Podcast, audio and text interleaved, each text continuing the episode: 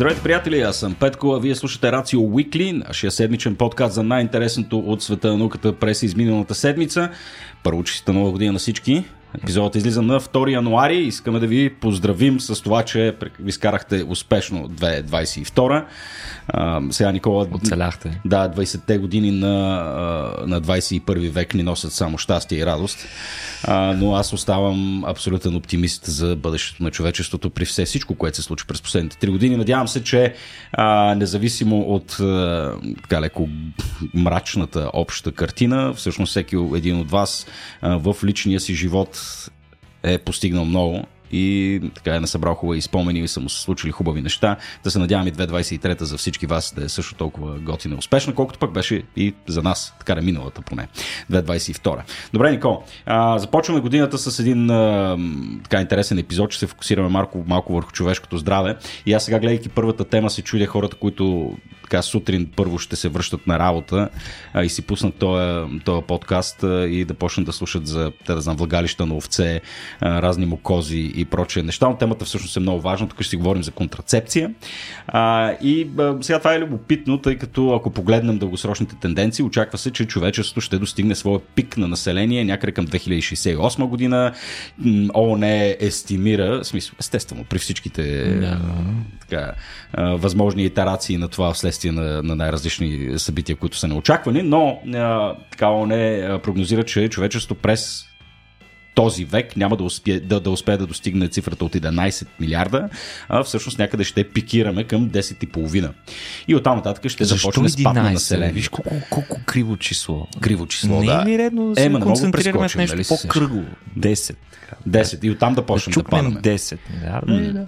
Абе, не знам, всъщност парадокс е, парадокса тук е, че а, някакси а, така, разговора, разговора малко се променя вече и че докато преди говорихме за заплахата от многото хора, как нямало да можем да ги изхраним и прочее, сега дискусията се измесва, че хората всъщност няма да са, няма да са достатъчно, а, за да продължим да се развиваме. Та това ще е интересно да се наблюдава.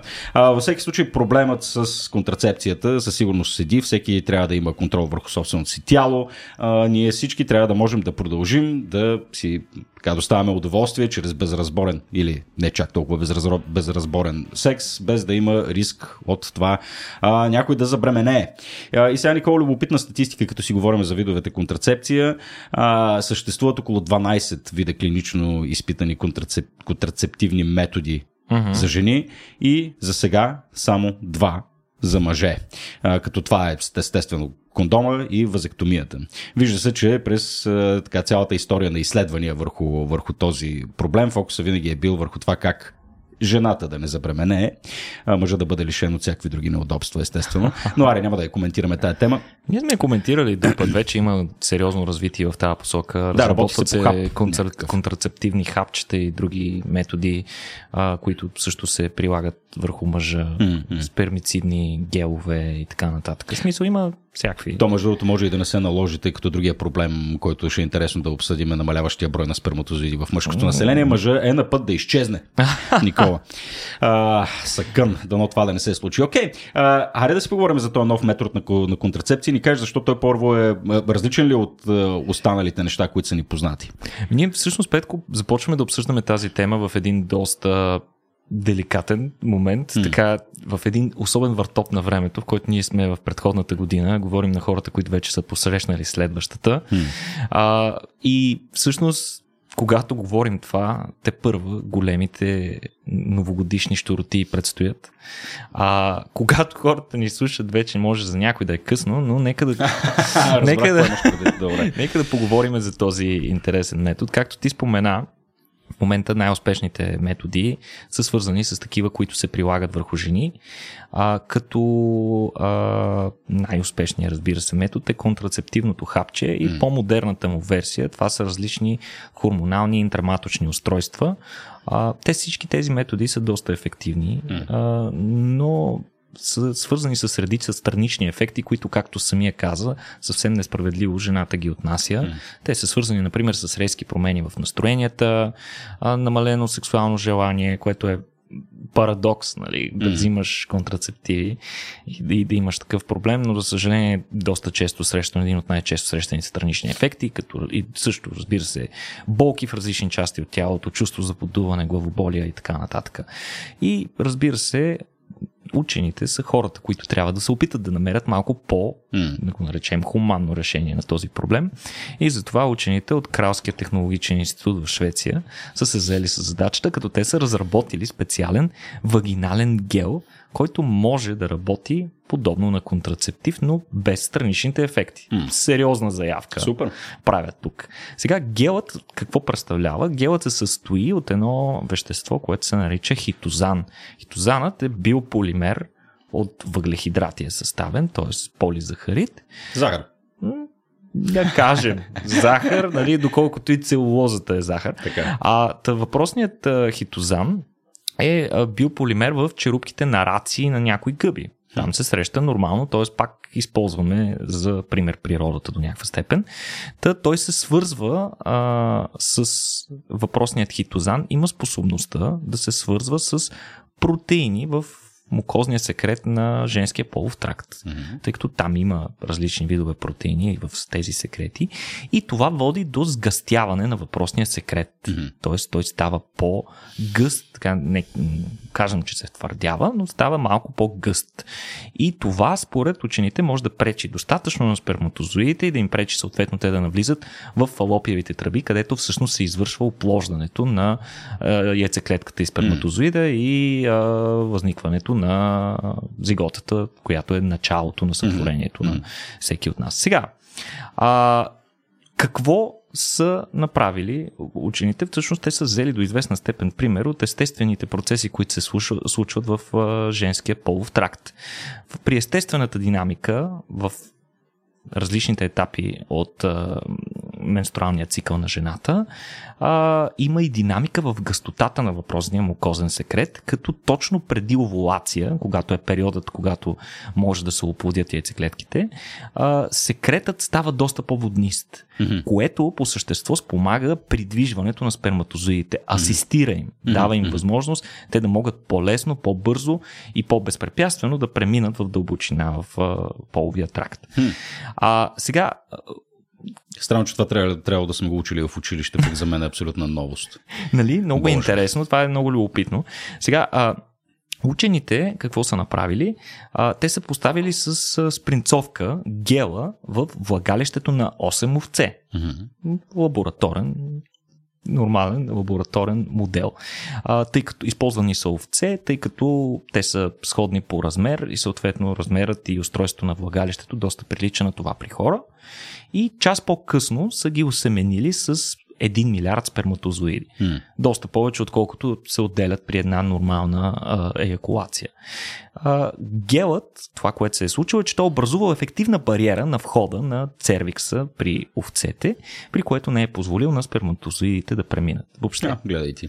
което е доста сполучлив и добър резултат. За разлика от а, други, да кажем, по-пасивни методи, които споменахме вече, например някои спермицидни вещества, като спермицидни гелове или в а, някои кондоми също се поставят като допълнителна застраховка такива спермицидни вещества.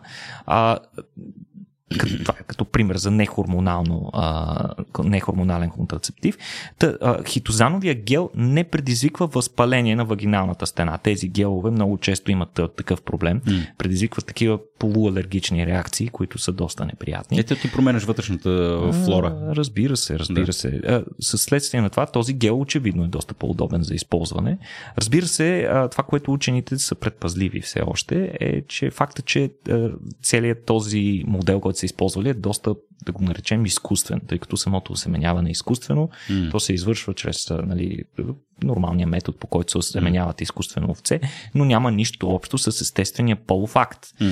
И съответно учените възнамеряват да използват и да, да тестват въпросният метод при стандартен полов акт, за да установят дали мукозната бариера запазва здравината си и дали а, предпазва от забременяване М. дори при нормален сексуален акт.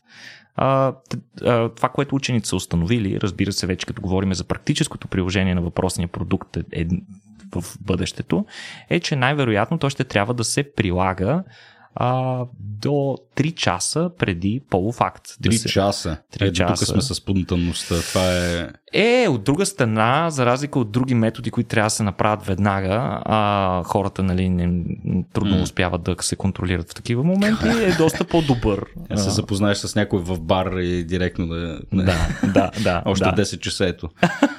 Но а, предстоят, разбира се, изпитания с хора, но това е един много интересен и много лек, да го кажем, контрацептивен метод, mm. който ако наистина се окаже достатъчно ефективен, да кажем достатъчно ефективен, колкото а, презервативи, би бил доста Супер. лесно и Супер, със сигурност ми, изглежда, сигурно ми изглежда, че са необходими доста повече изследвания, тъй като кохорта от 8 овце за сега не е нещо Категорично, впечатляващо, да. така че а, предстои но отново като proof of concept звучи супер. Окей, okay. със сигурност сериозен проблем, който радвам се, че учените са се фокусирали върху това, тъй като а, да, смисъл фокуса върху човешкото благосъстояние, особено подобряването на разни нали, ежедневни неща, които привидно ни изглеждат тривиални, но всъщност тровят живота на много, на много хора, а, е нещо върху което е хубаво се фокусираме.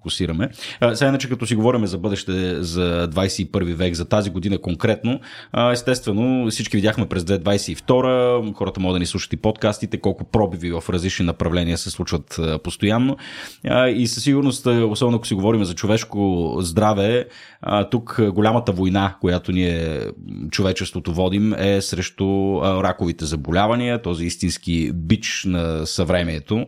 Казвам на съвремието, тъй като е, преди рака не е бил толкова доминиращ, най-вече поради факта, че сме умирали по-млади от други неща, а, не че не го е имало, но в момента с застаряващо, с застаряващо население, мисля, че ракът е убиец номер едно след сърдечните заболявания, нали така? Нещо такова май се случва. Точно така. И освен това, редици изследвания, например на Световната здравна организация, показват, че с постепенното увеличаване на продължителността на живота, средната продължителност на живота, една огромна част, най-вероятно почти всички от нас, на някакъв етап от живота си ще се срещнат с някаква форма на раково заболяване, поне да. веднъж. Да, то това е въпрос на, въпрос на време. Наистина и mm, учените, да. които се занимават с проблема на преборването на смъртта, а, нали, твърдението е, че общо взето всички останали проблеми, които свързваме с застаряване, са по-скоро инженерни проблеми, които могат да бъдат поне на концептуално ниво оправени, но рака винаги е нещо, което, а, с което ще се срещаме.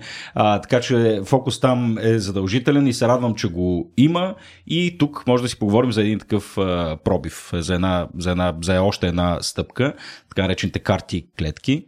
А, разкажи ни за какво става въпрос тук. Карти и клетките а, са една истинска революционна иновация mm-hmm. в борбата с онкологичните заболявания. Аз си спомням още когато бях докторант в Българската академия на науките и четох много интересни статии. Тогава карти клетките или така наречените Chimeric Antigen Receptor T cells бяха нещо ново, а, те първа се извършваха първите клинични изпитания, но бяха изключително обещаващи. А, те се използват и прилагат основно при а, различни форми на рак на кръвта, като например левкемии и лимфоми, но се използват и за някои солидни тумори, като те са изключително ефективни. Буквалният смисъл на думата, за много кратко време те постигат резултати непостижими с почти никакви други mm-hmm. медикаменти, а при някои солидни тумори буквално могат да унищожат за по-малко от месец килограми тумори. Уф. Което е много-много впечатляващо, но как работят кар клетките? Ние сме си говорили друг път за тях, но накратко да кажем. Кар клетките представляват най-често те клетки, те лимфоцити, които се изолират от кръвта на пациентите. Тоест... Те лимфоцитите са отново в тази дългосрочната имунна памет. Да, адаптивната, адаптивният да. имунитет, представител на адаптивния имунитет, нека ги наречеме елитните бойци mm. на имунната ни система. Та изолират се такива клетки от кръвта и се трансформират с помощта на модифициран вирус. Вирус, който не ги заразява в смисъла на думата, за да се размножава в тях и да mm-hmm. наруши функцията им, а по-скоро той е инженерен вирус, който се добавя с цел да добави ДНК, т.е. информация, която кодира специфичен рецептор. Т.е. ние по този начин можем да въоръжим даваме в ръцете на тези те клетки оръжие, с което те обикновенно не разполагат. Това оръжие е специално адресирано срещу конкретния тип ракови клетки, след което отново, докато са извън тялото на организма на човека, те се намножават и се замразяват. Мгм. намножават се до определено количество, замразяват се, някаква малка част от тях се взимат и се тестват за това дали са постигнали по правилния начин своята функция, дали са достатъчно добри, дали са готови за връщане в пациента. Този процес отнема около 3 седмици и след това те се връщат в пациента. Неговите Само- клетки, Мгм. отгледани извън него, се връщат вътре в пациента, но въоръжени с ново оръжие. Само не разбрах тия, в, какво се случва в тия три седмици. В Тези те три седмици са е необходимото време за да се проведат въпросните тестове, за да се знае дали въпросните клетки са отгледани по подходящ начин дали са трансформирани по подходящ начин и дали могат директно да се използват. А този вирус, за който говориш, всъщност неговата функция е а, какво? Да разпознава конкретни протеини, за да може таргетирано Не, да... вирусът, неговата функция е да влезе в ядрото и да А той е носителя, с който трансплантира, нещото. да. Да, трансплантира една ДНК в, в ДНК-то Аха, на съответния да то това е стандартен метод за инжектиране Абсолютно, на неща. да, нарича се трансфекция, Мгм. при която генетичен материал от вирус се имплантира в а, Да. организма на някакъв приемник, който вируса може да заразява. В случая това са човешките те клетки. Сега, това е, а, говорейки по този начин, нали, директно разпознава, че това е метод, форма на персонализирана медицина. Защото се взимат клетки от съответния човек, които се изваждат навън, вършват им се различни процедури, анализи и след това се връщат отново на същия човек.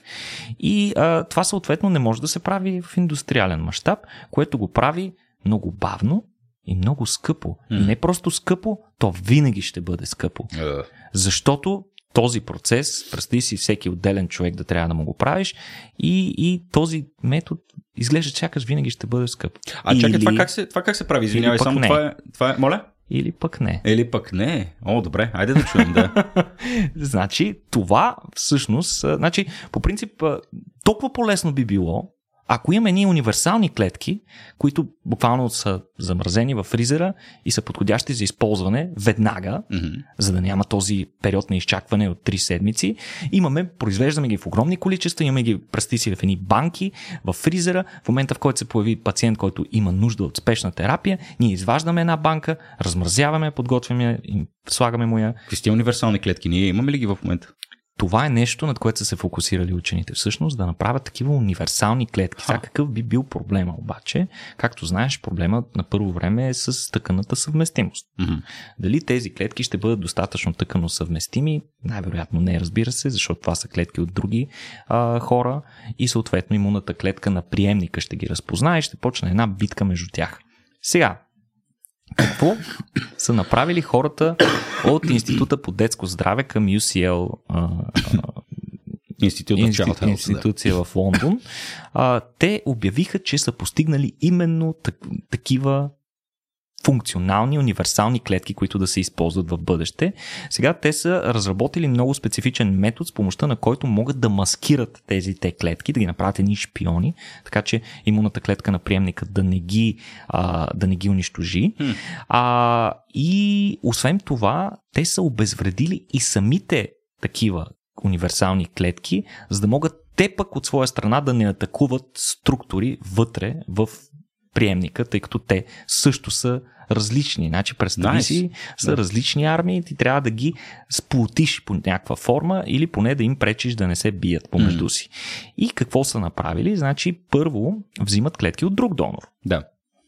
понеже те са предварително готови, нямаш това забавяне, предварително тестване, нямаш това забавяне, което имаш от 3 седмици, за което mm. говорихме. А, и освен това, тези клетки могат да се използват при някои пациенти, които поради една или друга причина не могат да използват собствените си те клетки. Има и такива пациенти. М.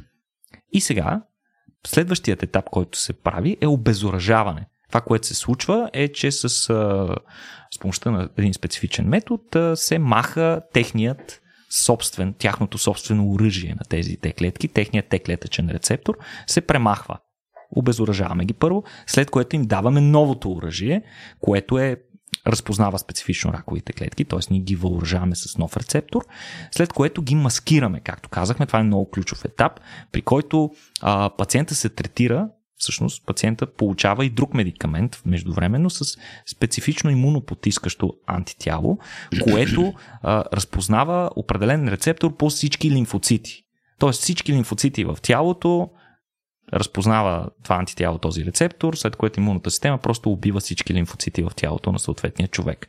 Обаче този рецептор се премахва от тези CARS cells. Тоест, Nice. Да. не може да го разпознаят. Което дава на тези клетки един особен прозорец от 3-4 седмици, на които имат пълна свобода на действие в организма на приемника. Това време, според учените, би трябвало да, да, да е достатъчно, за да може те да си свършат необходимата работа, да унищожат тумора. Сега, разбира се, през това време пациента трябва да бъде предпазван от външни инфекции и такива неща, които могат да го гътнат. Разбира се. А сега, използва се за целта вирус. Както казахме, той съдържа ДНК за CAR рецептора, както и компоненти, забележи, тук вече се включват новите технологии, за CRISPR система, която може да се активира вътре и автоматично да изключи някои гени, които не искаме да се експресират, като тези рецептори, към които беше насочено антитялото, за което казахме по-рано, за да може тези клетки да продължат да живеят въпреки химиотерапията, на която е подложен човека. Тя не е точно химио, имунотерапия, но както и да е. И освен това се използва и новата mRNA технология, т.е. информационна РНК, която беше използвана в вакцините на COVID. Това се използват и специфични такива а, молекули, с които цялата тази машинария, която сме вкарали в ДНК-то, бива активирана. Това е страхотна възможност ние а, да имаме този ключ on и off, буквално включване и изключване, за да можем да спрем експресията на, а, на CRISPR, когато да, да, не се случва а, CRISPR рязане и така, нататък, и така нататък вътре в организма на човека, а само извън, когато mm-hmm. а, клетките още не са върнати в него. Това е много, много важно. Да, гати, какви неща защото, правят хората. Да, това е супер високо технологично. Аз просто бях много впечатлен като го чето. Много впечатлен до толкова, че как ние наистина ли го можем това. И сега това, което са направили е, че са използвали 8 деца на възраст между 1 и 11 години, които са имали специфичен вид рак на кръвта, който се нарича а, остра беклетъчна лимфобластична левкемия или BL, М. която освен това е специфичен тип устойчива на химиотерапевтици. Т.е. тези М. деца са нямали друг шанс, освен да използват подобна експериментална терапия. А, но карс клетките са много удобни за такъв тип а, ракови, а, за такъв тип а, ракове на кръвта, тъй като те спокойно могат да преминат и да се разпространят чрез кръвта навсякъде из тялото и да елиминират а, туморните клетки. Две от децата, всъщност четири от децата а, постигат много добър, изключително добър отговор и изпадат в ремисия, като при две от тези деца те са постигнали трайна ремисия, която е Ей. а, повече от 6 месеца. Едното от децата над една година вече е свободно от своя тумор и нищо чудно това нещо да е абсолютно трайно. А, защо обаче при другите деца не работи толкова добре? А, това е нещо, което учениците ще се опитат да установят, съответно ще се опитат да оптимизират терапията си, за да постигнат по-добри резултати. Трябва да кажем обаче, че тук при тези експерименти, при това клинично изпитание, са използвани пациенти в много лошо състояние. М. Пациенти, които са били с най-лошите възможни мутации, които не са се подавали на никакви други терапии и така нататък. Така че това, което виждаме е най-лошото, което може да постигнем с CAR. А всъщност при пациенти, при които са в по-леко състояние, по-рано хванато и така нататък, вероятно подобни терапии биха били Хм. супер, супер по-ефективно. А, не е можело освен това да се използват техните клетки, затова и те са били подложени, а, техните те клетки а, и съответно те са били подложени на тази терапия. Това е била единствения, единствения им шанс. Сега, а, друго а, изследване, за което искам да кажа, отново с карс клетки, което е още по-интересно, още по- високотехнологично. При него а, то беше докладвано буквално преди няколко седмици. Става дума за дете с друга форма на а, рак на кръвта, която е свързана с рак на кръвта на Т клетките. Остра, в същия, същия вариант на Рак на кръвта на те клетките конкретно. Ами да, защото този, който ти казах, а, остра лимфобластична левкемия беше на Б клетките при предишните. Тогава те клетките, които вкарваме, така наречените карст те клетки, а, те са въоръжени с а, м, оръжие, което разпознава един рецептор по повърхността само на Б клетките, Да. така нареченото CD19. И имаш брадва, която може да сече само клетки, които имат CD19, обикаляш из кръвта и трепаш само такива клетки. Никои други клетки в организма нямат CD19. Да. Сега обаче проблем става, когато такъв кръвен рак, кръвна форма на рак, ти е върху те клетките, защото ти трябва да Когато накараш, войниците са болни вече с трябва да накараш те клетки да се бият срещу те клетки. Yes. Как го правиш това нещо? Сега, а, Въпросното дете е било също в много лошо състояние. То е било също устойчиво на повечето форми на химиотерапия и освен това е направен неуспешен опит за а, костно-мозъчен трансплант. Mm. В смисъл, опитали са, може би, най-крайната форма на терапия, при която трябва да се трансплантират изцяло нова имунна система не се е получило при това дете и буквално а, хората са го чакали.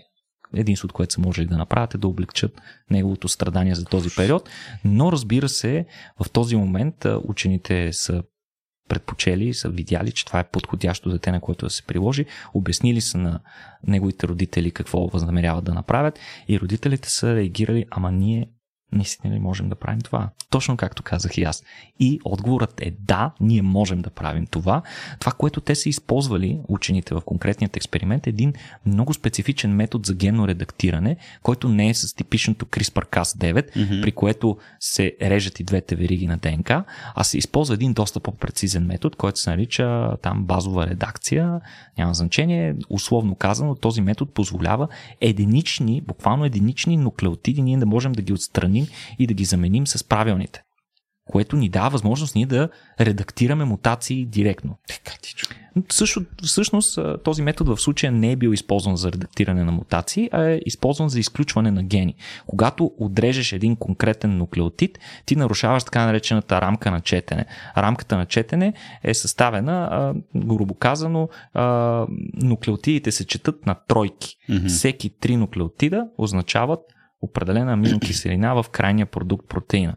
И когато ти отрежеш някъде махнеш един нуклеотид, тези тройки вече нататъка се променят. Имаш едно отместване. И когато имаш такова отместване, обикновено това води до нефункционални протеини, защото малко по-нататък се наблюдава така наречения стоп кодон. Стоп кодона представлява една тройка, която а, инструктира машинарията, която прави протеини, да спре да чете информацията до там. Mm-hmm, mm-hmm. И ако това се случи в средата на протеина, това, което ще се получи е нефункционален протеин. No. Тоест, ние по този начин можем да спираме да изключваме гени. Сега, а, какво се случва? Всъщност много подобен е метода, по подобни начини, както обяснихме на, при предишната терапия, но се махат два рецептора с помощта на, на тази базова редакция. Единият отново извършва в същата роля за маскиране, на клетките, за да може те да не бъдат повлияни от а, такава а, терапия, която се прилага междувременно. Но, а, освен това, се премахва и един теклетъчен маркер, който спомага на клетките, след като ги въоръжим извън тялото, да не се избият помежду си. Найс. Nice. Това е много важно, да, да може да. да се намножат, защото ние ако ги караме да атакуват другите клетки, те ще се погледнат една друга и ще кажат, ти си те клетка, другата ще каже, и ти си те клетка. И да, и ще касатница. Стане. Затова тази, този маркер трябва да бъде изключен при тях, за да не могат те да се разпознават помежду си. А, иначе, а, интересното в конкретния случай е, че детето е добре Оправило се е чудотворно. Yes. Резултатът е великолепен. Наистина той да. влезе във всички големи медии. BBC, в New York Times, насякъде говореха за това дете. Имаше серия от интервюта за него, който иска да прочете повече за личната история на, на, на това високотехнологично лечение. Може да влезе и да прегледа източниците, които ще оставим към този подкаст. Много е интересно, наистина е страшно интересно. Но всъщност детето след провеждането на тази терапия, се прави втори опит за костно-мозъчна трансплантация, който този път е успешен и детето се възстановява поне на този етап успешно, без никакви признаци на присъствие или, или а, рецидив на неговото раково заболяване. Hooray. Детето е много готино, страшно интересно говори, изобщо децата, които са на болни от подобни... е детето? Мисля, че е на 9, но 9. съм сигурен. А, децата, с такива, децата с такива заболявания им се налагат да пораснат много по-рано mm, от mm. А, своите а, нали, децата на същата възраст. И то говори по много интересен начин. Mm. Много интересна е неговата гледна точка за смъртта, разбира се, а, с която тя неизбежно се е сблъскала момиченцето. А, много е интересно, който му е любопитно да прочете повече, нека погледне. Иначе наскоро хванах по новините, по една наша медия, отразиха а, че за първ път у нас се е приложила CAR T-cells, терапия в България. А, бързам да спомена, че тази CAR T-Cells терапия, която се е приложила, не е от тези свръх високотехнологични форми, които току-що обсъдихме, mm. но е важна стъпка и е важна възможност да покажем, особено на родителите на деца с подобни проблеми, че подобни неща не е проблем да се случват и у нас и е крайно време и ние да се адаптираме към модерните методи за подобно лечение, които, както казах, 2015-16 година, когато аз вече защитавах дисертацията си, се прилагаха навсякъде да. по света. А примерно това беше а, декларирано в а, емисията новини, като за първ път прилага mm. приложение за първ път а то карта клетки. Да, да. Ами, страхотна новина, наистина. Наистина е такива, точно е такива истории така ми дават, ми дават надежда и най-вече нали, не спирам да се удивлявам всъщност, особено в сферата на биотехнологиите, на какво, са, на какво сме способни ние хората. Аз пък как се закачих за всичките тия блестящи учени. ние на какво сме способни. Добре, ето, ние с тебе си имаме своята малка роля, естествено, да разказваме за тия новини. А, и, приятели, тук е момента, в който в началото на новата година, в първия ни епизод за сезона, а, да ви призова да подкрепите този подкаст а, и всичко, което правим по начин, който вие намерите за добре. А, може да видите различните опции на сайта racio.bg на клонена черта support, а, но моята лична препоръка е, тъй като през 2023 година а, ви готвим буквално десетки най-различни събития, а, различни тематични месеци, в които ще се фокусираме дали върху биотехнологии, дали върху темата за спорта или Data Science, всъщност какъв, каквато ще ни е, какъвто ще ни е фокуса през месец януари.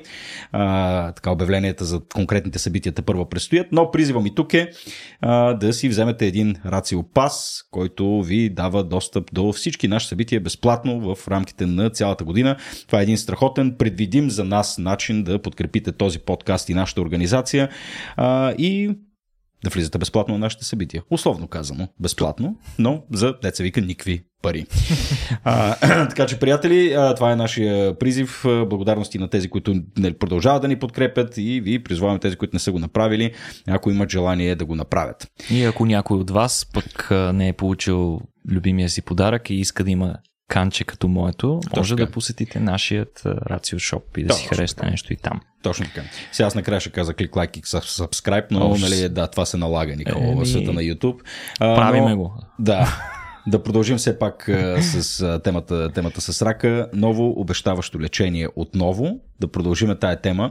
Този път фокус върху радиацията, като един от основните ни, един от първите ни методи, всъщност използвани за лечение на а, на ракови заболявания. А, хората възприемат а, така, терапията с а, радиоактивни изотопи като нещо архаично, особено в контекста на новите биотехнологии, за които ние говорим, но виждаме, че а, всъщност тя, тази технология продължава да е обещаваща а, и се търсят нови начини тя да бъде приложена. Та, за такъв един начин ще ни разкажеш ти сега. Да, да. Петко, ние си говорихме вече за тези високотехнологични селективни терапии, mm. използване на такива инженерни те клетки които ние вадим, препрограмираме, даме им оръжие и така нататък. Всичко изглежда страхотно, но има един проблем. Mm. Тези терапии са много по-неактивни, много по-малко ефективни при солидни тумори. Имаш ли идея защо?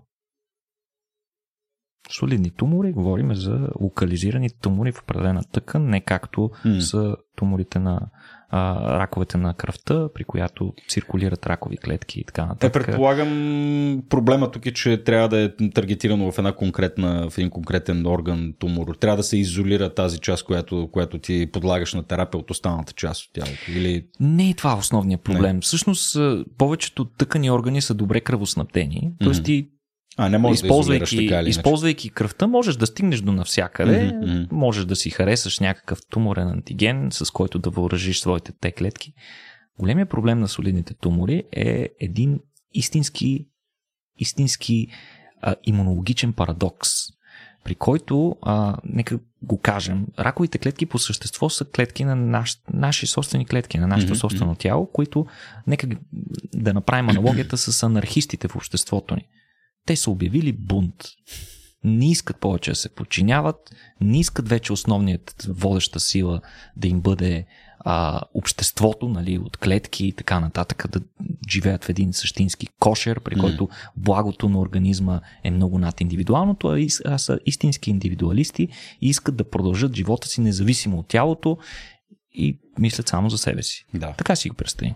Аз, аз така си го представих. Готино беше, че е, анархистите някакси по асоциация успя да ги асоциираш с раково заболяване. Не, не, не, не, не, била с... Ако направиш обратната асоциация. Добре, както Всички сме фенове на Бакунин, като сме млади. Да. Та, сега, а, когато обаче образуват такива солидни структури, туморните, вече говорим за солидни тумори, нещо изумително се случва на границата между кръвоносните съдове и вече туморната маса. И всъщност там се отделят едни много специфични вещества от тумора, които водят до буквално успиват те клетките. Те клетките са поудели, искат да се бият, искат да унищожат тумора, стигат до тумора и се спиват на входа му. Ха. И се образува един гигантски вал от заспали клетки, които не могат да влязат и да си свършат работата.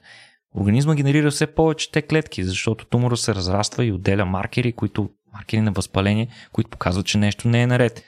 Организма реагира по начина, по който реагира нормално, но Хвърля пушечно месо просто. но тумора се успява да се справи. Той потиска тези клетки, пречи им да навлязат в дълбочина на тумора, пречи им да го елиминират. И затова гад. абсолютна, абсолютен ужас. Точно така. Но а, като говорим за солидни тумори, кой според теб е един от най-гадните тумори?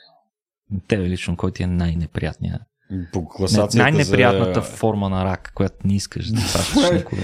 А отново, за да обърнем въпроса, коя е най-приятната ти форма на рак? Нали, Ако трябва да ги класифицираме. Да, не любимият знам, ти рак. не знам, не знам никой, кой е? е най-гадният, коя е най-годната форма Ами те на са доста, ако трябва да сме честни, но един от най-неприятните раци, това е ракът на панкреаса. Мгм. Рака на панкреаса е трети по смъртност след раковите заболявания, след рака на белия дроб и рака на дебелото черво. Като Мгм. тук има различни видове рак и на, и, на, и на трите органа, но общо взето така се класират. Много е интересно, че той е на трето място по смъртност, въпреки че частотата му сред раковите заболявания е едва 3,2%. Уф, Това значи той със сигурност убива. Той е брутално, брутално смъртоносен с една от най-низките а, 5 годишни прогнози за преживяемост. Да. Та, той е много труден за лечение, защото мутациите, които се срещат в неговите клетки, са много агресивни, много са устойчиви на различни медикаменти. Освен това, много, най-често тумора се улавя много късно. Когато той вече е достатъчно напреднал, освен това той е много метастазиращ активен, т.е. може да пръска разсейки за различни части на тялото, да прави още колонии, такива анархични колонии. А сега, това, което се е случило, което са направили учените от института от университета Дюк, е, че са разработили нов метод, който дава пълно елиминиране на туморите при 80% от мишките. Тумори, аналогични на тумора при рак на панкреаса. А, у- учените са провалили, съответно в последствие, резултатите от над 1100 научни публикации за различни форми на лечение, които са тествани срещу рак на панкреаса и не са открили дори едно, което да се доближава до този резултат. Хм, което Тоест- е малко ред флаг също. Те А- погледнали ли се собственото стъди, дали не са го омазали? Или? Ами, надявам се да са били достатъчно самокритични okay. да го направят, но явно са били, защото тяхната работа е публикувана в едно от най-престижните издания. Това е Nature Biomedical Engineering. Ти си абониран към това. Това ти е... Бих искал да На- съм, на- на- на но си намирам, намирам си други начин. А, както и да е. В момента начинът по който се третира подобен вид рак е чрез химиотерапия, а, чиято цел е да поддържа клетките в репродуктивно активно състояние, т.е. клетките на рака да се размножават, а, защото по то, докато се размножават, те са много уязвими на облъчване. И всъщност се комбинира Аха. А, химиотерапия, с а, лъчетерапия, за да можеш да постигнеш оптимални е, резултати. Гати. Трябва да насърчаваш множенето на ракови клетки, за да мога да ги. Да, за да е ефективно, трябва да ги облъчиш, обаче. А, е това, а, това, това, за което разказа в началото, това се случва, когато спрат да се размножава. Тогава става въпросният твърд тумор, така ли? Това, не, не, не. Твърдият тумор е просто някаква mm. неадекватна структура, която се образува вследствие на размножаването, тъй като клетките а, запазват способността си да се прилепват една за друга и като се размножават много бързо и се образува една маса. Да. Okay. Така Добре. си го представи. А, обаче, всичко звучи супер, обаче за да постигнем добър резултат от комбинацията на тези две терапии, трябва да облъчим тумора с подходящо количество радиация, което е много трудно да се получи без да облъчим съседни тъкани и да имаме доста странични и неприятни ефекти. А, това, което учените всъщност са направили, че са използвали подобна комбинация между химиотерапия и облъчване на туморите. Обаче, за да облъчат туморите, не са ги облъчвали директно и повърхностно, както се прави обикновено. Ами те са имплантирали в тях имплант, който съдържа парче йод 131 директно вътре в тумора. Как се прави това с принцовчица? Цак? Са го вкарали. Сега ще го кажем. Използва Добре. се специална гел капсула, която предпазва околната тъкан. Как го предпазва, ще споменем в последствие, но едно от огромните предимства на тази гел капсула е, че тя след време се резорбира естествено в тялото, защото е съставена от гел, който нормално може да се резорбира и след като намале интензитета на лъчението, тя си се резорбира и се отстранява.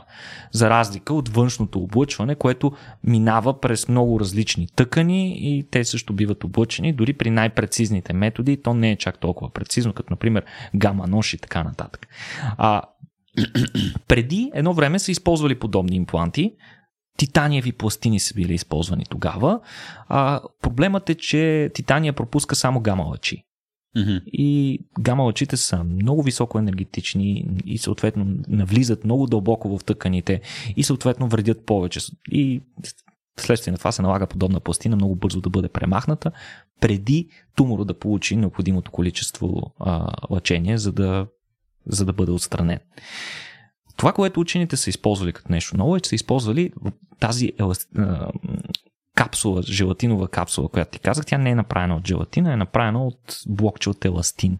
Еластинът ти е белтъче, mm-hmm. съставено от аминокиселини. Интересното на блокчето от еластин е, че то е течно на стайна температура, mm-hmm. течност, а когато влезе в тялото на 37 градуса, се втвърдява. Hmm. Това е супер удобно, защото позволява на учените да го инжектират с принцовка, без да се прави предварителна тежка операция, вътре директно в тумора и това се прави заедно с носителят на лъчението. Това е йод 131, който тъй или иначе се използва при а, такива Колко лъчения. маничката е капсула за Бога? Това с принцовка го вкараш? Зависи от размера на тумора. Това uh-huh. се преценява според ситуацията на конкретния пациент това, което се случва. Представям си размера на иглата, просто мене това ме. Нали, защото кажеш, нали, не е толкова инвазивно, не е толкова оперативно, ама ами, ако. Те така или иначе се правят а, биопсии, например, на тумори да, по този начин. Да. Така че това не е нещо фундаментално различно от ежедневна клинична процедура. А, това, което се случва е, че се образуват депа такива еластинови, такива гел депа, които пречат на радиоактивният маркер да изтече в тялото и да порази други тъкани. Той се намира локално. Освен това, въпросният йод 131 има бета излъчване. Бета излъчването е под формата на високоенергетични електрони най-често. Тоест, те не са толкова, като гама лъчите, толкова силно пробивни, така че те оказват действието си непосредствено в близост до mm-hmm. въпросния въпросната желатинова капсула. Там, да. Точно така. А, освен това, отделената енергия от тези бета частици, които се отделят, а, загрява допълнително гела и го втвърдява още повече. И той седи още по-солиден, по-стабилен. С времето йод 131 започва да се разпада, да се разгражда, като се превръща в ксенон. Mm-hmm. Радиоактивен разпад и така нататък. И с течение на време той спира да загрява въпросната еластична матрица. Колко Тя става по-уязвима. елегантно. По-уязвима, ензимите на тялото постепенно я разграждат и всъщност Найс. много, много готин, изключително готин метод. А, съответно, те са го тествали върху различни модели, като са използвали, например, един от моделите е повърхностен тумор, т.е. това са, взимаш клетки от рак на панкреаса, които се отглеждат в култура и ги инжектираш подкожно на някакво животно, а то развива един рак, а, тумор, който е подобен на тумора на панкреаса, но не е в панкреаса, mm-hmm. е под кожата. Мгм.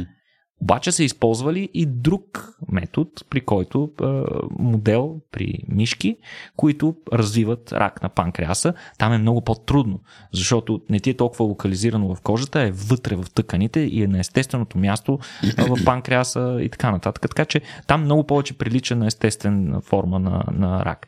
И дори там учените са наблюдавани пълно елиминиране на туморите в 80% от случаите при повечето модели. Което е много из, изключително добър резултат. Още повече, че учените не са наблюдавали почти никакви странични ефекти, различни от обичайните характерни за химиотерапията. Така Вау. че това е изключително обещаващо, много добър подход. Подходът може да бъде по-ефективен от класическите лъчетерапии и да е подходящ и за други тумори. М. Рака на панкреаса, както казахме, е един от най-смъртоносните такива. Представи си, ако го използваме за по- по-слабо смъртоносни. Там можем да получим още по-обещаващи резултати. А, трябва да кажем, че този метод обаче, за разлика от предишния карти клетките, е в много ранна фаза. Вече нали, до тук говорихме само за тестове при животни. Съответно, предстоят по-широко мащабни животински изследвания с повече животни, повече различни видове модели да се демонстрира също така, че методът може да се прилага чрез стандартната, в стандартната клинична практика, че няма да им е трудно на хирурзите и лекарите да извършат това инжектиране. М. Трябва да се види съответно, че еластиновите а, капсули са достатъчно стабилни в човешкия организъм, че не предизвикват различни възпалителни реакции или автоимунни а, такива. Така че предстоят много различни токсикологични и така нататък методи, преди да се стигне до изпитания в първа фаза, когато тази терапия ще бъде тествана при хора. Тоест, все още сме на години от това да видим подобно лечение, но факта, че вече го има е много обещаващ. Да, то и е, хубавото тук е, че ние сега споменахме само две иновативни терапии и нали, при все, че е едно стандартно клинично проучване при хора отнема доста време, обикновено си говорим за десетилетия до вкарване на нещо в, а, така се каже, на пазара, хубавото е, че вървят паралелно. Нали, Да. Постоянно се случват а, Различни десетки иновации. различни видове и иновации. И това, което виждаме, е и комбиниране. Да. Комбиниране на различни технологии. М. Технологията на информационните РНК като терапевтичен модел беше въведена с ваксините за COVID Да, да. и вече виждаме как тя навлиза и в много други. Точно така, да. Да, виждаме, че общо взето арсенала ни се, се, ни се разширява и наистина съдейки, съдейки по скоростта и, а, и по това какво разнообразие всъщност от терапии навлизат. Аз съм огромен оптимист, че наистина до края на века рака може да е нещо, което е в миналото. Поне някои форми на рак. Поне някои форми на рак със сигурност. За щастие, може би най-масовите в случая, защото там е и най-големия фокус, предполагам. Да в, се надяваме, в да. изследванията. Добре, а, сега последната новина, Никол, върху която ще се фокусираме, а, струва ми се много лична за теб. Ако, ако позволиш, при все, че сега си постриган за онези у нас, които ни гледат в, в тубата, но една от най-характерните ти, ти черти, Никола, е голямата ти прекрасна сребриста коса, която се ве. Имаш много архетипен вид на учен, когато я задържиш наистина да е голяма. Аз минавам през цикли, през Да. които тя първо е много къса, постепенно се увеличава и в един момент изцяло завладява главата. Точно така, да, но това, това, което, това, което прави впечатление е, че а, не знам, ти ще си кажеш, да, аз никой не съм те питал, ама а, използвал ли си гребен върху собствената си коса някога? Ами като малък ми се Като налагаше от много години вече не.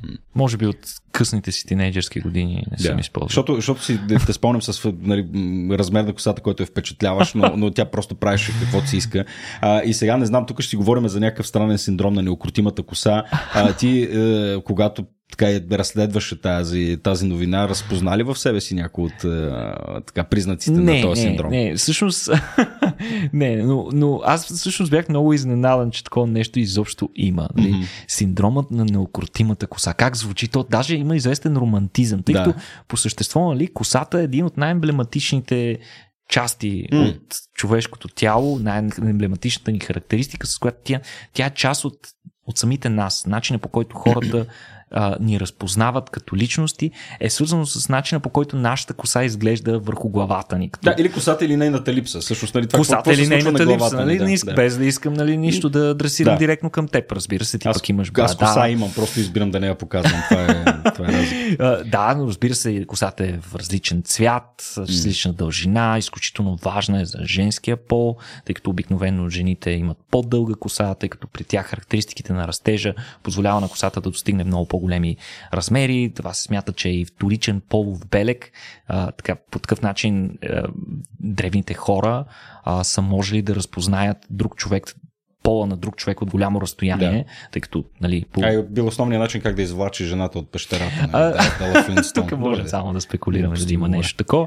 Всъщност, а, а, начина по който изглежда косата, нейното състояние е добър, а, добро прокси, така да го кажем, добър маркер за това колко добре и в какво физиологично състояние индивида в момента. М. А, чували сме а, репликата да загладиш косама. Мгм. А, всъщност това е абсолютен факт, тъй като косата ни се състои от един протеин, който се нарича кератин. Това е основният протеин, който изгражда космен, а, косменото влакно навсякъде, всички видове форми на косми, които имаме по тялото. И всъщност, а, а, изграждайки тази космена покривка, тялото прави една сериозна инвестиция от протеини, за да Мгм. може да ги изгради.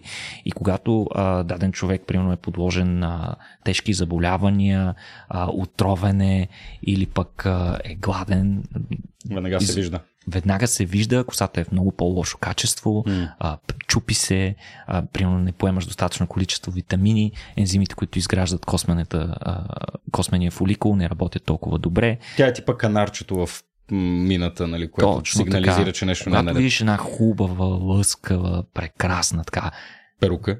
неукротима коса. Нали, дори а, част от рекламите по телевизията за продукти за грижа за косата, точно това прокламират. Нали, освободете си, дайте воля на косата си, оставете я да бъде истински неукротима и така нататък и така нататък.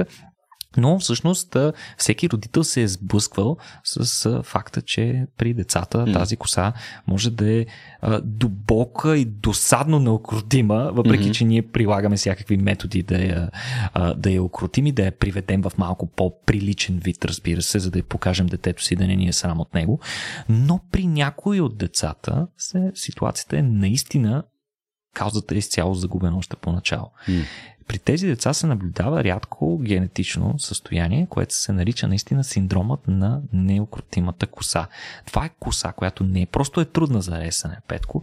Тя залепва или стърчи под всякакви ъгли. Е буквално невъзможно. Физически невъзможно е тя да бъде подредена. Изобщо не говорим да бъде сресана. Мгм. А, обикновено това са деца на възраст между 3 месеца и 12 години, които са със светла коса, при тях се среща много по-често, а, и заради вида на косата, който се получава, често този а, синдром, Виж го, кое е пухче. този синдром бива наричан коса тип стъклена вата. Мгм. А, засяга само окосмяването по скалпа, което е много интересно. Не са им такива Не е рошеви тялото, веждите да. и така нататък. А, примерно хора биха казали, че е, Айнштайн или Борис Джонсън имат подобен синд- синдром, Мгм. защото всички сме свикнали да ги виждаме с тяхната уникална прическа. Но по-скоро не. Тъй като този синдром има склонност да изчезва в края на пубертета. Тоест той е характерен за някакъв определен период, Мгм, после децата си се нормализират по време на пубертета. Не се знае защо, може би с настъпването на пубертета настъпват необходими проблеми в структурите на косата и така нататък. И това нещо променя и по някакъв начин компенсира а, липсата на правилна конформация. Да, ето тук виждаме Борис Джонсън направо уникален. То това, това му е последният Аз съм- проблем на това. да, да. А, но заболяването, нека го наречем, то не е заболяване, е състояние, тъй като нали, в крайна сметка децата нищо няма. Състоянието е много рядко, както казахме, и поради тази причина е много малко изследвано. За първ път е установено през 70-те години на миналия век и от тогава има по-малко от 70 научни статии по темата. Последното обаче е много интересно. Той е направен от университета, учен от университета в Бон, Германия и е а, с 11 деца, като според тях състоянието, според техните а, анализа на техните резултати, резултатът, а, а, състоянието може да се обясни с мутации. Мутации в три гена. Вече са ме го фокусирали конкретни Знам три, кои са. три гена, които кодират известни на нас протеини, които играят важна роля в космения фоликул. М. Там, където луковицата, където се заражда косъма и излиза след това нагоре. А, след публикуването на статията обаче, много интересно, след публикуването на предварителните резултати и отразяването на тази новина в медии, много родители се свързали с учените и са казали, моето дете има такова. Което е позволило на учените да наберат, да увеличат извадката до над 100 деца, Мгм, което е прави всъщност най-голямото подобно изследване с, на, това, на този синдром, който някога е правен. И това, Хм, което те браво, са браво, установили... браво на тия родители, между другото. В смисъл, ето го Това е- моето дете може да го изследвате. Това не е нещо, Ама е което страхотен, правят. страхотен пример е за, за това, че медиите могат да играят много важна роля Естествено. в науката. Особено когато става дума за такива редки заболявания, редки разстройства, да им се обърне повече внимание от една страна, тъй като за тях поначало трудно се говори, и от друга страна да се даде свобода на родителите да говорят за това, тъй като много често те по-скоро ги е срам. Някои от тях дори не са знали, че има такова нещо. Да.